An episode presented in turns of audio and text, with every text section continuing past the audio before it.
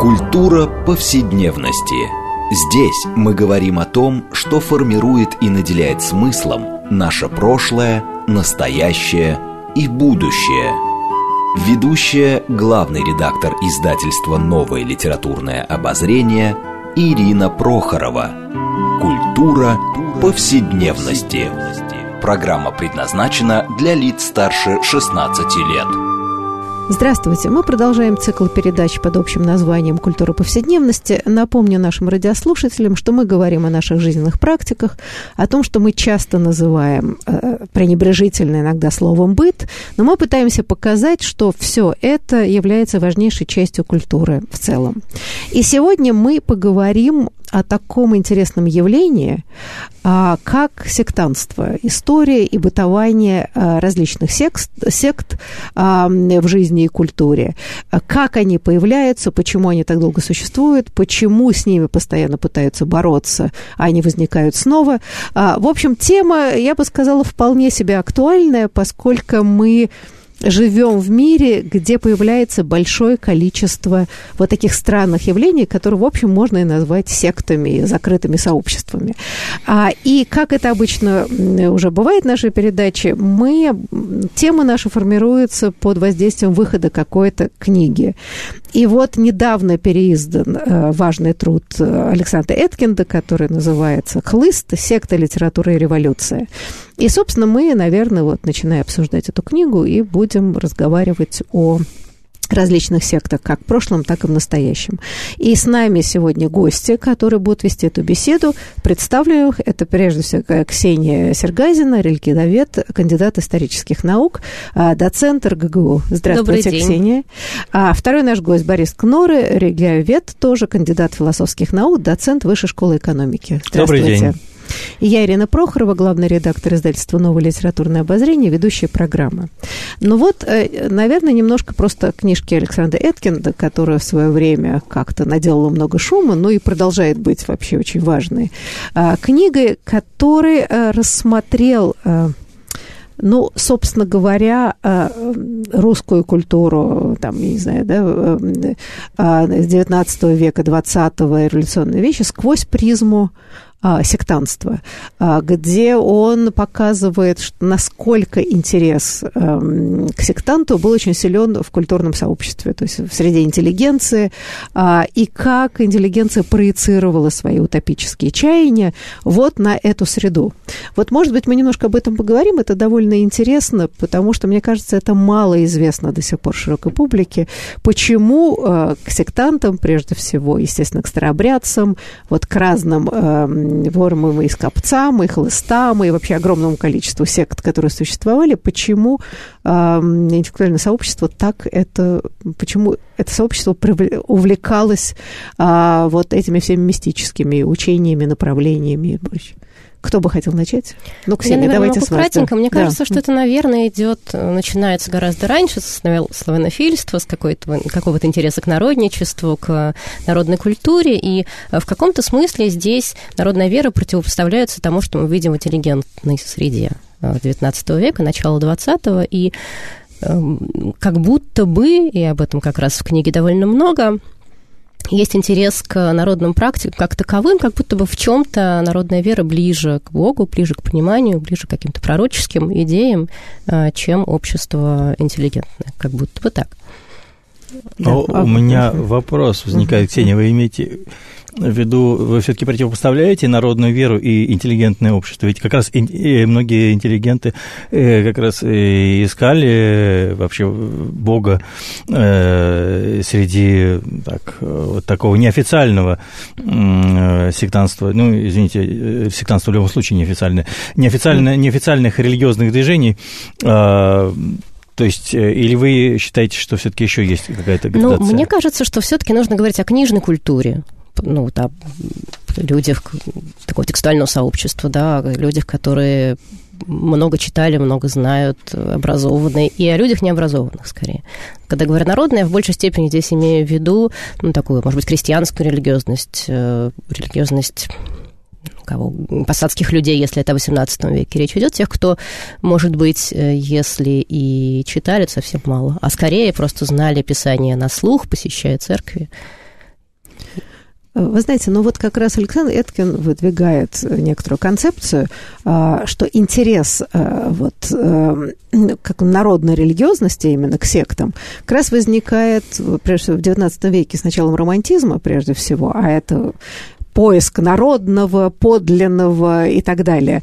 А, и очень сильно, как он говорит, интерес это уже в Серебряном веке, когда начинается нация строительства. И вот здесь, э, как он пишет о том, что, значит, это народ такой отчасти экзотический, мало понятный, известный, народники начинают уходить и искать, значит, вот этот а, народный дух, и мы знаем, довольно драматически заканчивают свою жизнь в этом смысле. И вдруг вот, э, да, вот эти секты начинают восприниматься как подлинная, как вы правильно, Ксения, сказали, как религи... Эм, народная религиозность с оттенком экзотизма. А, и вот, вот складывается такое представление о народе. Да, э, э, Борис. Да. Ну, мне кажется, что интерес э, интеллигенции к народному религиозному воодушевлению, э, он связан вообще с стремлением интеллигентного человека что-то найти помимо официоза, помимо системы. То есть какая-то определенная антисистемность, которая вообще свойственна э, интеллигентному человеку, по-моему, по-моему, ну, очень часто, почти по природе. Хотя есть все-таки интеллигентные люди, которые и очень даже системные, тоже мы уж не будем тут все как бы так э, унифицировать и генерализировать. Вот. А Э, народные мистические секты они э, так или иначе, э, ну, в общем-то, шли против системы или как-то предлагали альтернативу этой системе, этому официальному э, православию, уже, так сказать, за, за в определенной офици, официальной структуре, которая вообще превратилась в подразделение такое государственной системы. Вот. И понятно, что вот эти два полюса, они смыкались, я имею в виду интеллигенция и народное богоискательство. Вот. А потом интеллигенция же хотела перенести на, на себя, вот как бы реализовать частично то, что она видела в народном искательстве, только уже с приложением, как, например, или, Гиппиус, или, Мина... или домысливала да, и да. фантазировала ну, скорее. Как раз, как раз Александр Эткин и пишет о, Мина, о Минаевском кружке, который там пред, пред, Вячеслав Иванов, который, которые там должны были определенную инициацию проводить, э, я уж не говорю про церковь Третьего Завета Гиппиус Мережковского, вот, но там на, надрез э, пальца, там определенный определенную каплю крови, которая должна была быть э, растворена там в определенной вине и выпита. В общем, ну, это же вот такая интеллигентская инновация или попытка что-то такое сконструировать, за что Розанова ругали. Вот, э, и ему родственники говорили, чтобы он не принимал в этом участие.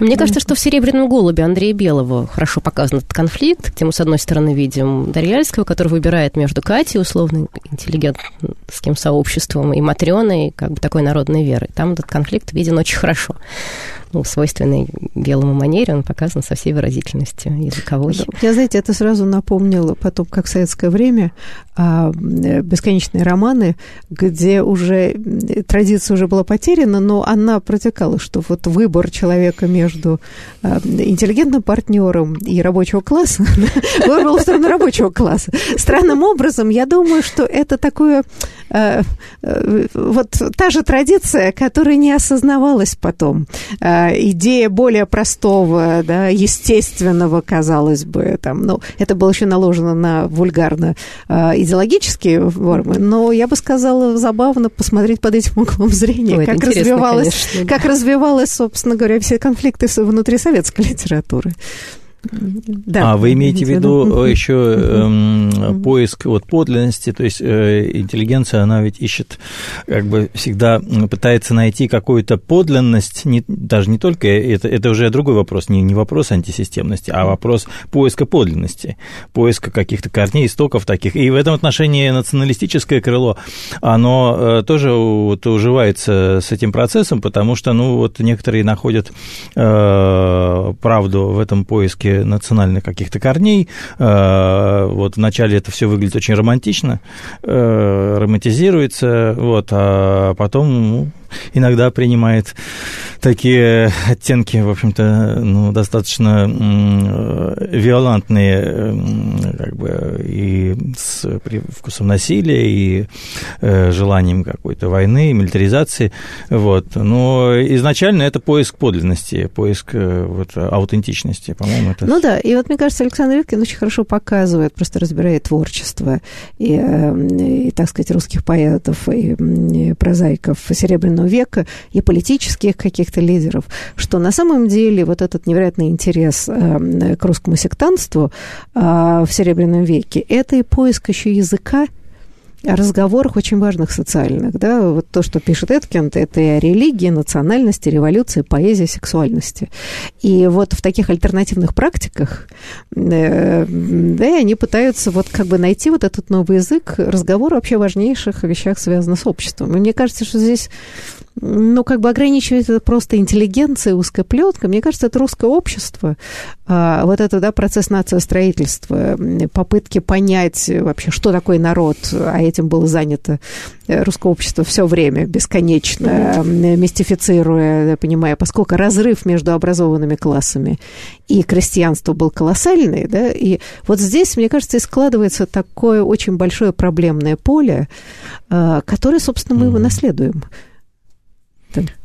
Ну да, да э, желание найти мостик э, и как-то преодолеть разрыв действительно между вот этими совершенно разными слоями общества, между так, ну, недостаточно или там необразованным крестьянским классом э, или между интеллигенцией, которая там пытается идти в народы, э, видит, что ей не хватает вот этой, может быть, э, спонтанности и такой природности, которая есть у крестьянского сословия, а и она хочет, считает, что если она покажет, значит, э, крестьянам как-то поможет в образовании, а наоборот, у них воспринят эту подлинность и спонтанность, природность, то вот будет, значит, некоторая гармонизация.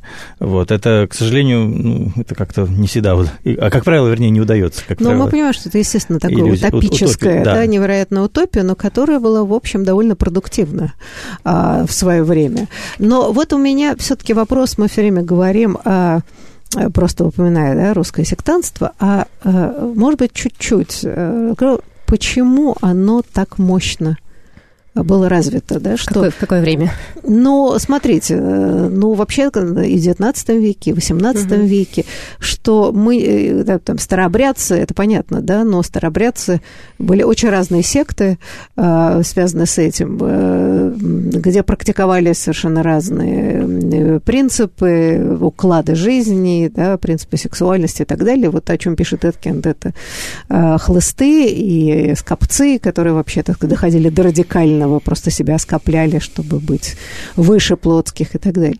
И это, судя по всему, было очень развито. Их огромное количество mm-hmm. было. Вот с вашей точки зрения исторически, почему так сложилось, что в крестьянстве вот такое сектантство столь было распространено и популярно? Ну, мне кажется, что начиналось оно, пожалуй, даже не в крестьянске. Твя, мне кажется, что в монастырской культуре среди э, военных и среди врачей, как ни странно. То есть тех людей, кто могли перемещаться, делиться информацией, кто мог, как лекари, например, читать и знать другие культуры, военные могли ну, посещать другие города и узнавать другие традиции, а монастырская среда ну, была более образована, чем крестьянство. Потом уже переходит это в крестьянство. И в каком-то смысле, мне кажется, что самым главным ну, для 17 для 18 века был какой-то путь э, к спасению все-таки, да, была жажда обретения спасения. И в тот момент, когда был слом, связанный с расколом в конце 17 века, стало понятно, что официальная церковь как будто бы не удовлетворяет полностью этому запросу.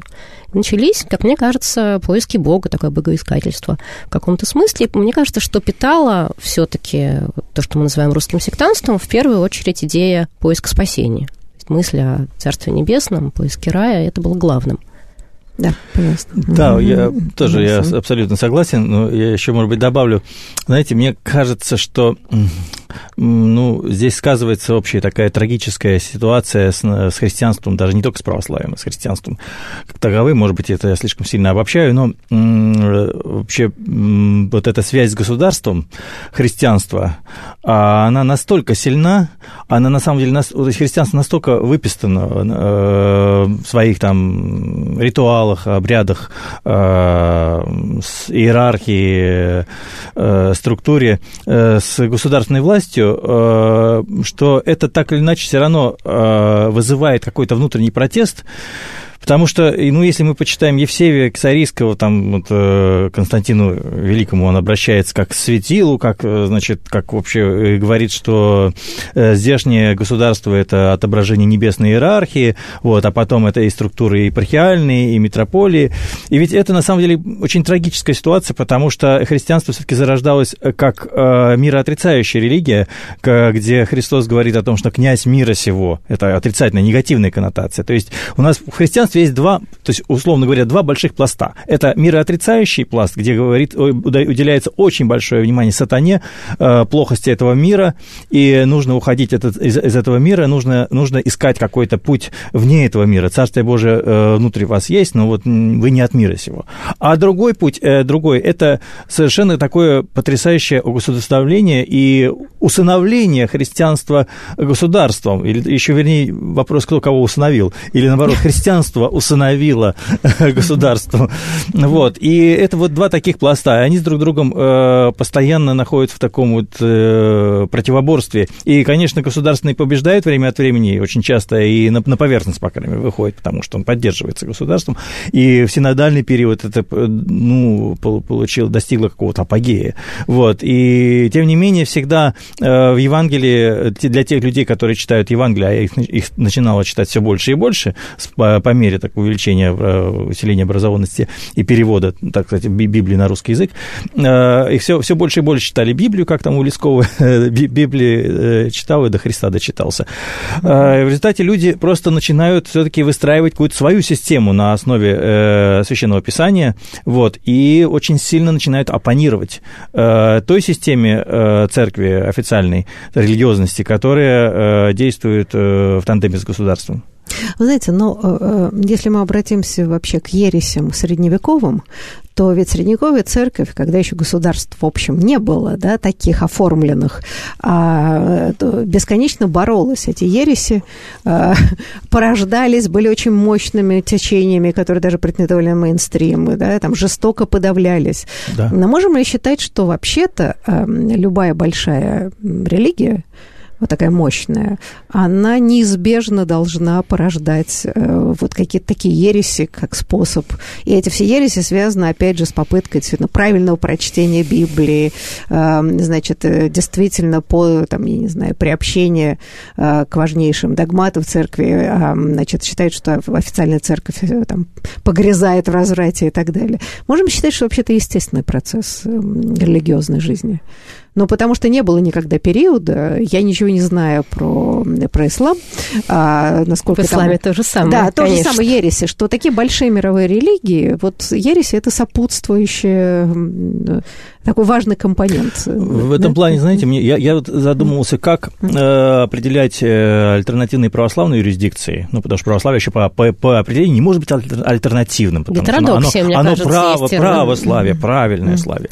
Поэтому какая там альтернатива? И вот, ну, каноническое и неканоническое – это религиозный и конфессиональный язык. А вот мне кажется, что отличие вот этих разных маленьких юрисдикций ИПЦ, которые у нас очень много, у нас 100, 143 организации зарегистрированы в России, вот, от, от Русской Православной Церкви Московского Патриархата, которая mm. вместе с зарубежной тоже теперь, а, оно именно в том, вообще от мирового православия, с одной стороны, 15 э, э, поместных церквей, и вот остальные такие как бы альтернативные, разница в том, что мировое православие, оно во многом связано либо с образованием национальных государств, либо с государственной властью, а остальные, они вот в меньшей степени связаны с, с э, поддержкой государства и с взаимодействием. А кто у нас старообрядцы тогда основали для государства?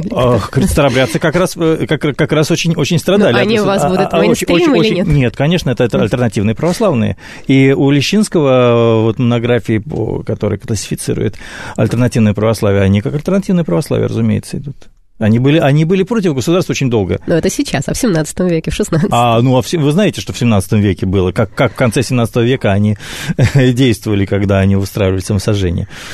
Вот, и что дальше было? Мне кажется, нам нужно какую-то сделать маленькую паузу, немножко о терминах поговорить, потому что, когда вы говорили о том, что ереси свойственны любой религии, все таки ведь понятие ереси – это слово из языка как бы основной религии, да, главной.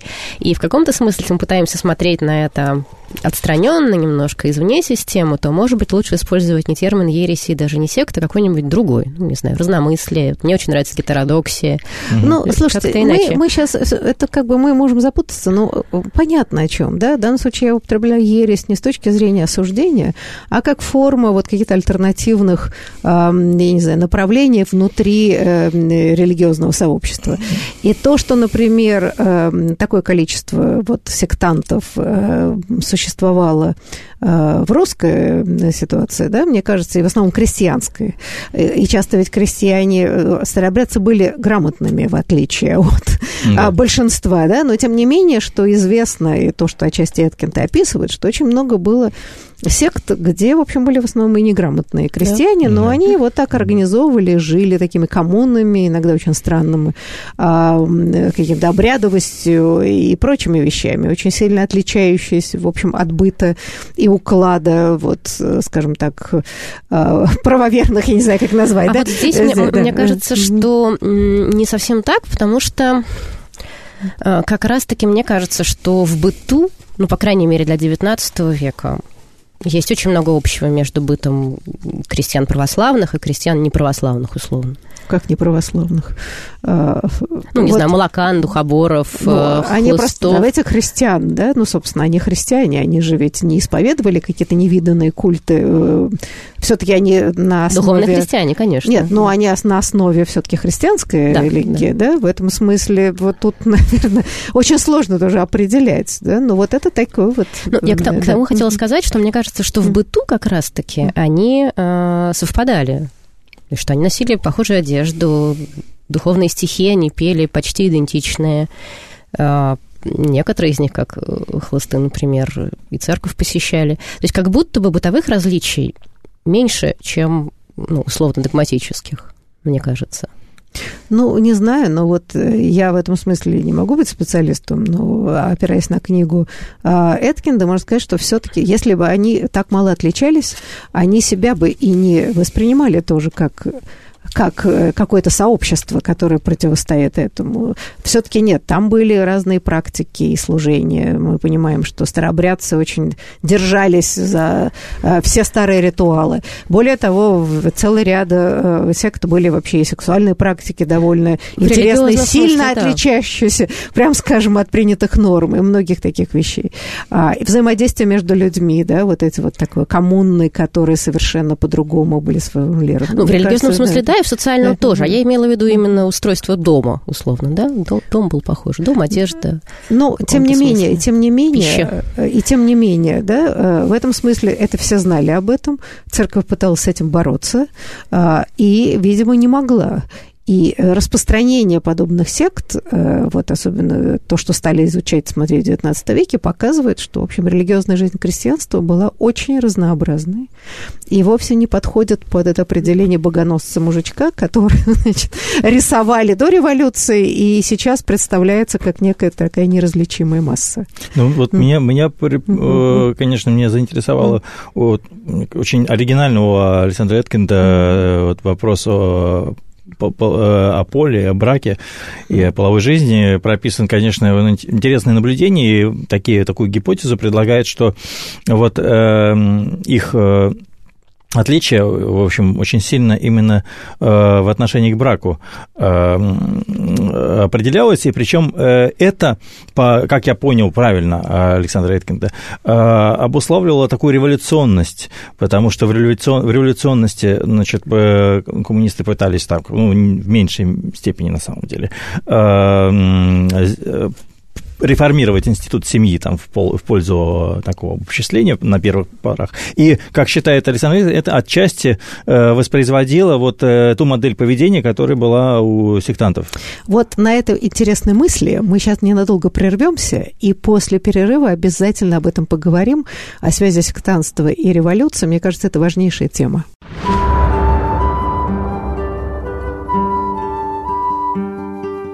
Здесь мы говорим о том, что формирует и наделяет смыслом наше прошлое, настоящее и будущее. Культура повседневности. Мы продолжаем наш разговор в рамках э, программы «Культура повседневности». И сегодня мы обсуждаем историю и бытование э, секстанства, э, сект э, в мире, в культуре, отталкиваясь от книги Александра Эткинда, которая называется «Хлыст. Секта литературы и революции». И напомню, что мы беседуем об этой теме с нашими гостями. Первый наш гость – это Ксения Сергазина, религи... религиовед, кандидат исторических наук и доцент РГГУ МГУ. И второй наш гость Борис Кноре, тоже религиовед, кандидат философских наук, доцент Высшей школы экономики. Я Ирина Прохорова, главный редактор издательства «Новое литературное обозрение», ведущая программы. Ну вот э, буквально перед перерывом мы начали очень серьезный разговор о, э, том, как практики сектанства оказались созвучны и близки в начале советского периода, как революционеры, да, в общем, рассматривали сектантов, это э, Эткинд об этом описывает, как, в общем, такие дружественные попутчики и и опора. Но, кстати говоря, тут же невозможно не вспомнить только что программившую книжку Юрия Слезкина угу. «Дом угу. правительства», где он, собственно, выдвигает абсолютно ту же самую идею. Да, революционеры, как вот первая волна революционеров, как сектанты, как определенная секта миллионеристов, и, в общем, как логика всех революционных преобразований, в общем, да, шла в рамках вот сектантского сознания.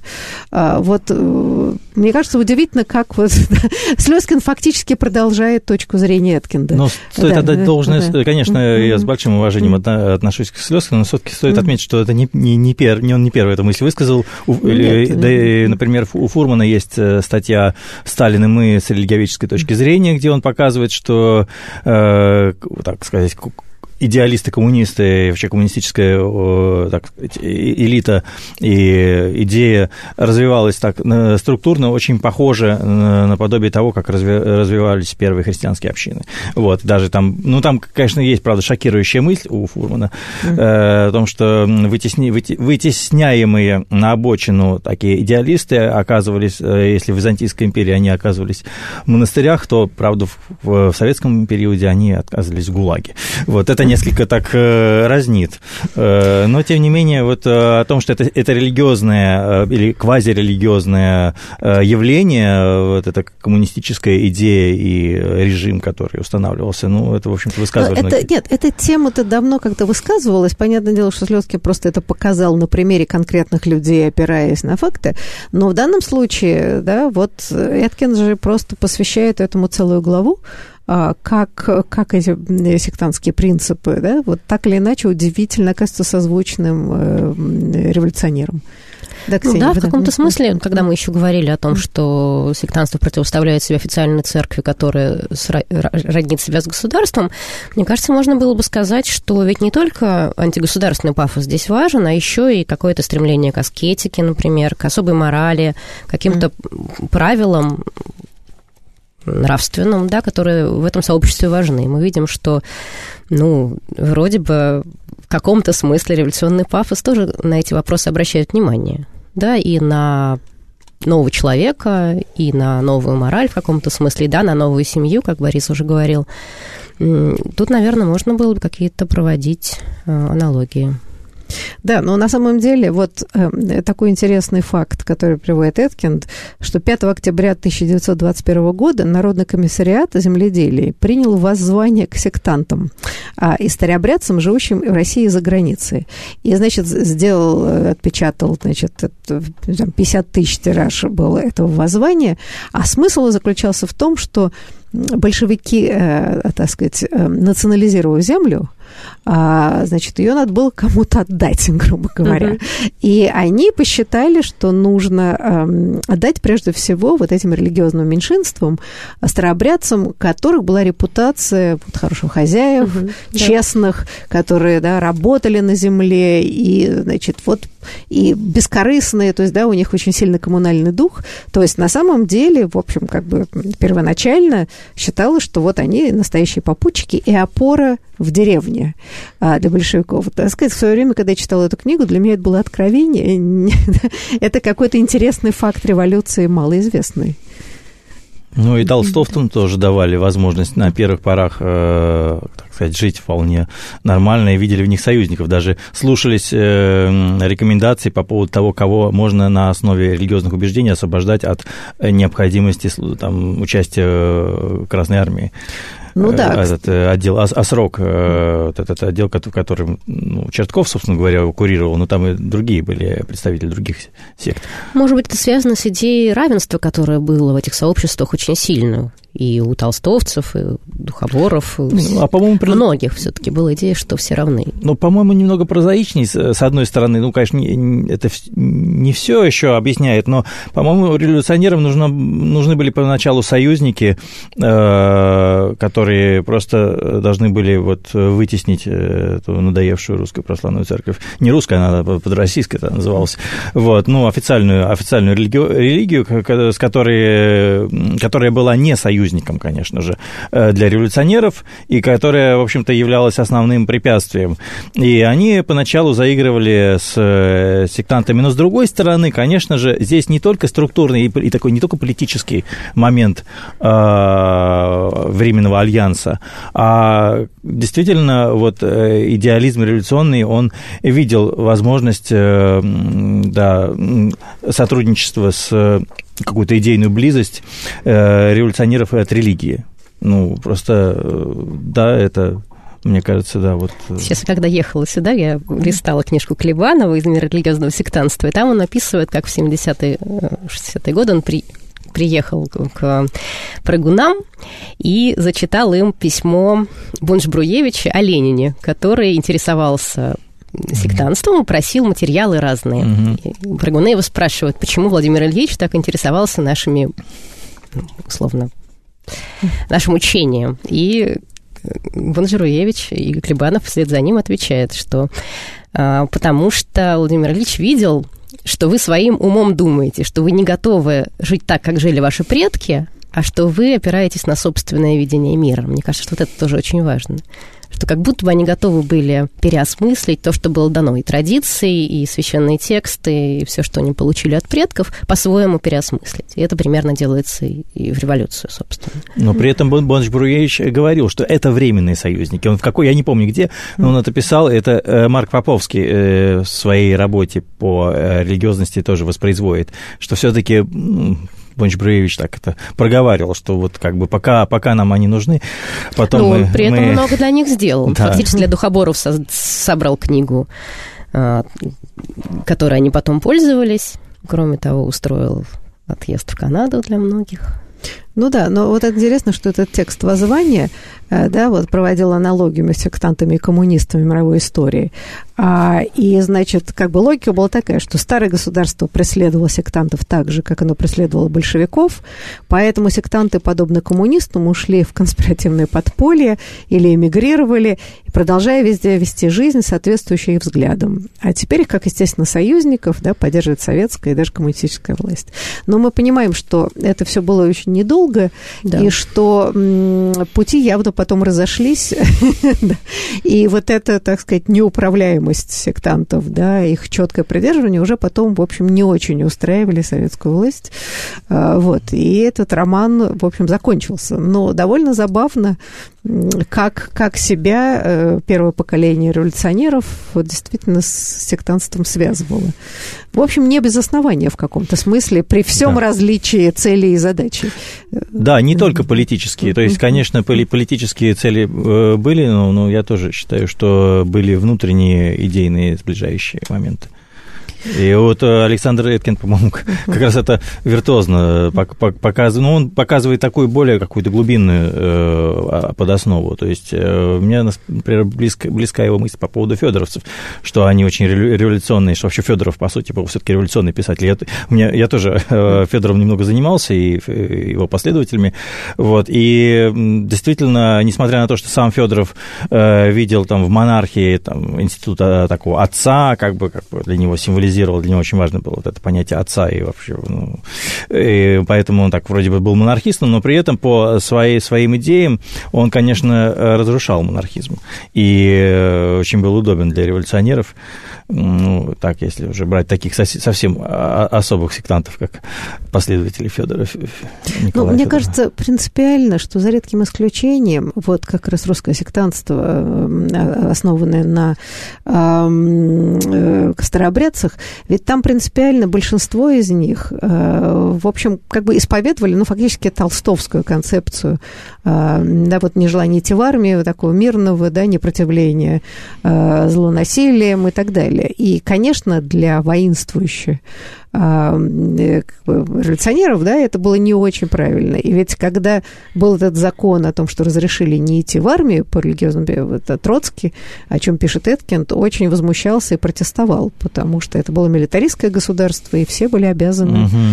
идти в армию, а тут что это угу. такое, значит, почему же они вот не собираются и так далее. Так ну, что собственно, мы сейчас пока... примерно то же самое видим, очень похоже. Ну, угу. в общем, да, конечно, это столкновение такого традиции милитаристского государства и в общем, я бы сказала, вполне себе мирного населения, которое уже не жаждет ходить и воевать. Да? И в этом смысле это тоже такая любопытная коллизия.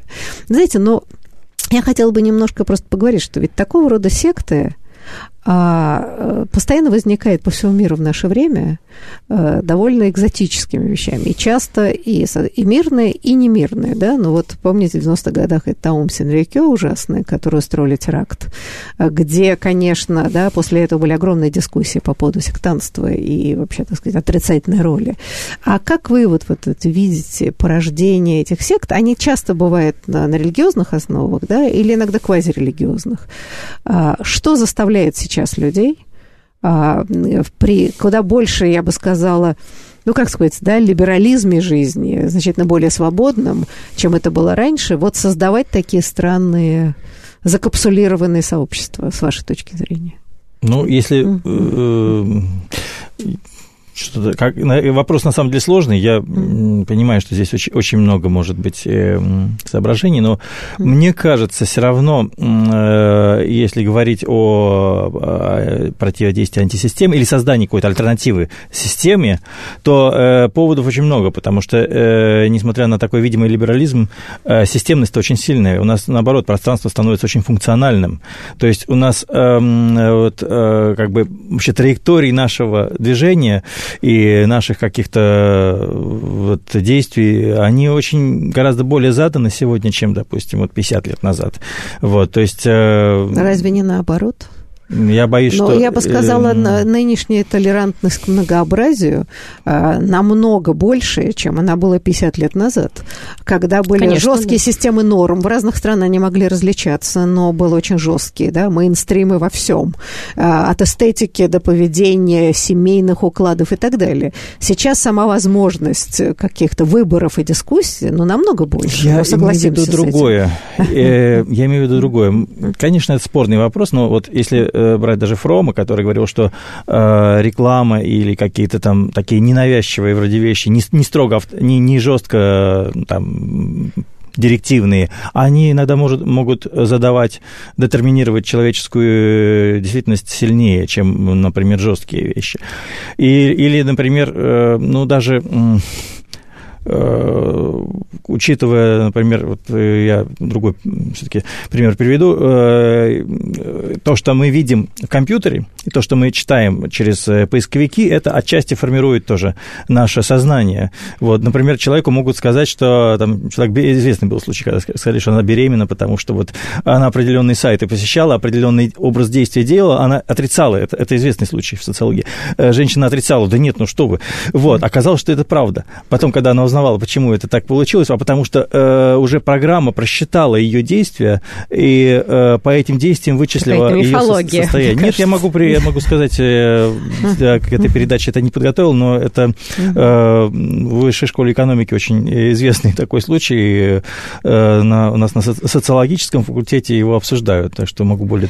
Но мне кажется, данные. что у меня есть э, какой-то вариант ответа на вопрос, который вы предложили. Не знаю, насколько он справедлив. Мне кажется, что это в большей степени поиск какого-то личного контакта, да, э, горизонтальных связей, небольших общин, какого-то внимания, который, конечно, в небольших общинах гораздо легче реализовать, чем, в, например, в большой церкви. То, что мы видели в дореволюционных приходах православных, это было, когда люди все друг друга знали, и можно было каждому подойти и поговорить. Это все-таки была почти семья. Сейчас в официальной церкви, ну, это скорее редкость, а в небольших общинах э, альтернативных, как договорились называть, все-таки там это сохранилось. Да, но знаете что, но ведь мне кажется, если мы сейчас наблюдаем увлечение всякими такими э, то, то очень часто это же люди объединяются, которые, в общем, и не сильно религиозные.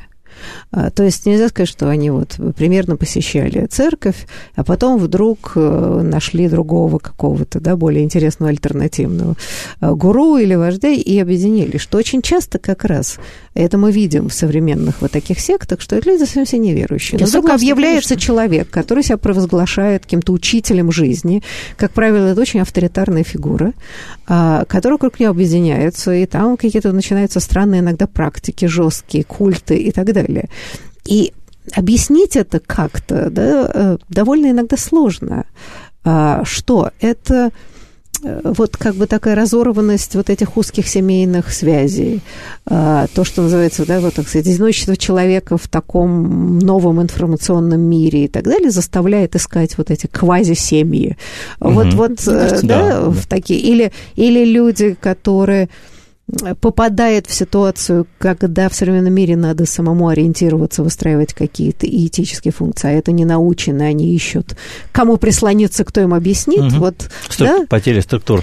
Потеря структур, угу. может быть, да? Но потом смысле, еще энергия да? какая-то. Ведь всегда у зарождающегося сообщества гораздо больше энергии. Я бы поддержал то, что сказала Ксения э, перед, э, перед этим э, по поводу личности. Опять-таки, механи... все механистические системы совершенствуются в пользу того, что мы все меньше и меньше общаемся с человеком. Все меньше и меньше требуется личный какой-то контакт, и человеку этого контакта не хватает. И в этом плане тоже как раз религиозные общины, такие маленькие, они могут позволить этот контакт компенсировать недостаток этого контакта. А мне кажется, что тут еще, как и в начале 20 века, да, и как в начале 19 века, вот в такие переломные эпохи, связанные с какими-то мощными там, технологическими прогрессами, очень резкими изменениями социальной жизни, а, люди теряют эти самоориентиры, вот этот страх перед новой техникой, да, и, а, и, э, начинается постоянно, это же известно, да, такие истерии, там, не страх конца света а, и все прочее. И вот тут расцветают эти сообщества, где люди ищут этого спасения. Стабильности. От, от конца света, да, или готовятся к нему, да, и отсюда mm-hmm. складываются вот такие квазирелигиозные всякие практики. И я боюсь, что вот... Э, это вот так как-то связано с этими сдвигами uh-huh, uh-huh, очень мощными мировыми социальными. Ну, вы справедливо сказали в самом начале, что это на всем периоде существования ну, христианства, по крайней мере, сопутствовало. Мне кажется, что, конечно, политическая, экономическая ситуация тут важна, но как будто бы не только это. Мне кажется, что эти всполохи могут быть и независимы от там, изменений жизненных. Ну, в каком-то смысле. Ну, вот по статистике, mm. если посмотреть статистические данные, э, между 2005 и 2015 годом э, шло некоторое уменьшение э, таких нетрадиционных mm. религиозных движений, малых религий. Новые а после, а после после 2015, ну, может быть, и раньше, на самом деле, просто не везде есть, не, не могут достать эти данные, э, вот видно, что они растут они стали, они стали расти, расти. Вот, то есть э, некоторое ощущение нестабильности, которое вот возникает уже там последние годы, оно, оно снова, э, ну, может э, сподвигать и какие-то э, религиозные всплески индивидуальные. Да, но это вообще интересный момент, э, конечно, да, вот эта неуверенность и потеря каких-то вот ощущений стабильности заставляет людей искать способы какой-то консолидации. И здесь интересно, что значит, если люди так тяготеют, большое количество людей, вот к таким ну, назовем, сектам, да, или каких-то новым, я не знаю, ересям. Ну, вот это New Age, да, который расцвел да. абсолютно там последние десятилетия со всеми ее изводами. Это, наверное, такой, в общем, показатель. Или может ли это еще объясняться, опять же, проблемой необходимости эволюции, эм, я не знаю, ну, вот как бы, да, такой официальной церкви? Что там опять не лады, но это не только как православная церковь, но мы видим, например, в Америке, да, которая всегда была религиозной страной, вообще-то, и продолжает ее быть во многом. Ну, конечно. А, да, а вот этот, так сказать, New Age, какие-то там новые церкви евангелические, какие только не есть, просто стали пышным цветом цвести. Если разговор о том, что а, это, это признак того, что должно как-то меняться и адаптироваться вот как бы официальная церковь к, ну, к Мне кажется, да? что, может быть, это вообще о том, мы уже говорили о том, что мир стал более многообразен, больше информации, больше возможностей, ресторанов больше, и поэтому хочется разнообразия и в религиозном смысле тоже, чтобы не, не только официальная версия православия, например, но еще и возможность пойти, не знаю, читать Блаватскую или читать Рейриха, или пойти в протестантскую общину. Почему нет? Но, с другой стороны, это и есть, потому что и посмотреть, если на Сибирь, да, она ведь совсем не православная. В основном там, там небольшие протестантские да. общины. Об этом не очень принято говорить, но вообще-то угу. это уже есть. Мы уже видим, что народ выбирает все-таки многообразие.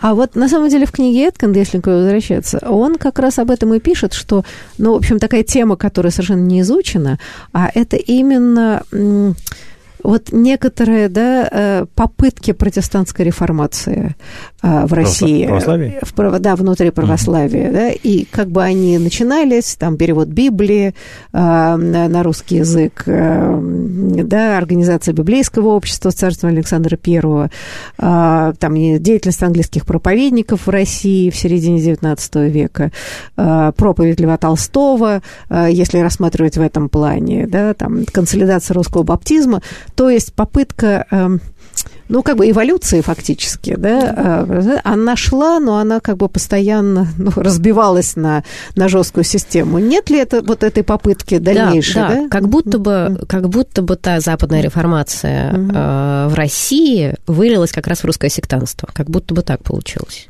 Угу. Ну, потому да. что как будто, бы, как будто да. бы пафос такой же. Это... Да, церковь не, смог... церковь не смогли ну, да, что, это, что, сломать, это, но... что это против пьянствующего да. духовенства, против роскоши, против системы как да, раз. Да. И это пафос тот же самый, что был на Западе в реформации. Ну, только если на Западе это внутри, внутри церковь э, фактически частично проникла, то есть как бы сама церковь откал, от, ну, многие откалывались все-таки. И потом была контрреформация, и потом католичество вынуждено было э, подстраиваться, отвечать давать какой-то ответный, значит, э, свое слово. А у нас... Э, а у нас была революция. У нас революция, не да. Успели. Все. Ну да. И теперь ну, а, и в 90-е реставрация ну, того, что, того что было до революции, как это было прекрасно, как это было замечательно, давайте все реставрировать. Но мне кажется, что это иллюзия, что реставрировали дореволюционная церковь, которая имела большое количество проблем, о чем писали да. и говорили. Скорее, это, наверное, мучительное рождение вот такой новой религиозности уже на постсоветском ну, пространстве, отталкиваясь от советского опыта, где и много всего мы ну, видим, да, в общем, трагического. Но романтизация была очень большая в 90-е годы. Вот сейчас ее нет, но в 90-е она просто действительно реально была. Я отчасти вот, ну, Ксения, по-моему, тоже... Ну, мне, например, очень жалко, что не успели собор, э, решение собора 17-18 года в жизнь в церкви ну, воплотить, так скажем. Ну, Потому что там были все-таки очень революционные. Так пошли-то по пути индигенизации, то, что Хантингтон называет как раз возвращением вот этого фундаментализма, э, попытку вернуть какие-то такие старые вещи. Э, собор-то он был очень инновационный. Ну, все-таки вот. про перевод Писания, про женщин в церкви, там же много было тем, которые сейчас были бы очень актуальны, очень важны. Вот вернуться бы вот сейчас рядом, к рядом, рядом находящийся Свято-Тихоновский богословский институт, которым я учился как раз э, в конце 90-х, в начале нулевых, во-вторых, э, мне ректор говорил, что э, да вот понимали иерархия, видели, к чему приводят эти реформы. Вот, Борис, вот, вот, вот видели, что происходит вообще, поэтому пересматривали свои решения. Они начинали жалеть о том, что они э, приняли на этом соборе. Поэтому даже в таком умеренной среде, как Свято-Тихоновский институт, очень, кстати, все-таки ну, интересное образование, вот, не самое консервативное, не самое фундаменталистское отнюдь. Вот, тем не менее, отношения, вот, мне высказывали отношение такое да, негативное позитивно ну, к этому знаете, собору. это, в общем, как тема религии, сектанства и прочее, как мы видим, она бездонная, и мы только зацепили, а уже и время подошло к концу. Но я думаю, что мы будем возвращаться вообще к проблеме эволюции э, самой идеи религиозности, да, религиозного чувства людей. Я думаю, что в конечном итоге э, как-то эволюция произойдет и здесь. Я имею в виду, что и в православной церкви, и, очевидно, она идет, это, это очень видно. Да, но на этой оптимистической ноте мы закончим разговор. Спасибо вам большое, и, надеюсь, мы продолжим эту тему как-нибудь До дальше. встречи. Спасибо. Да, до свидания. До свидания. Спасибо.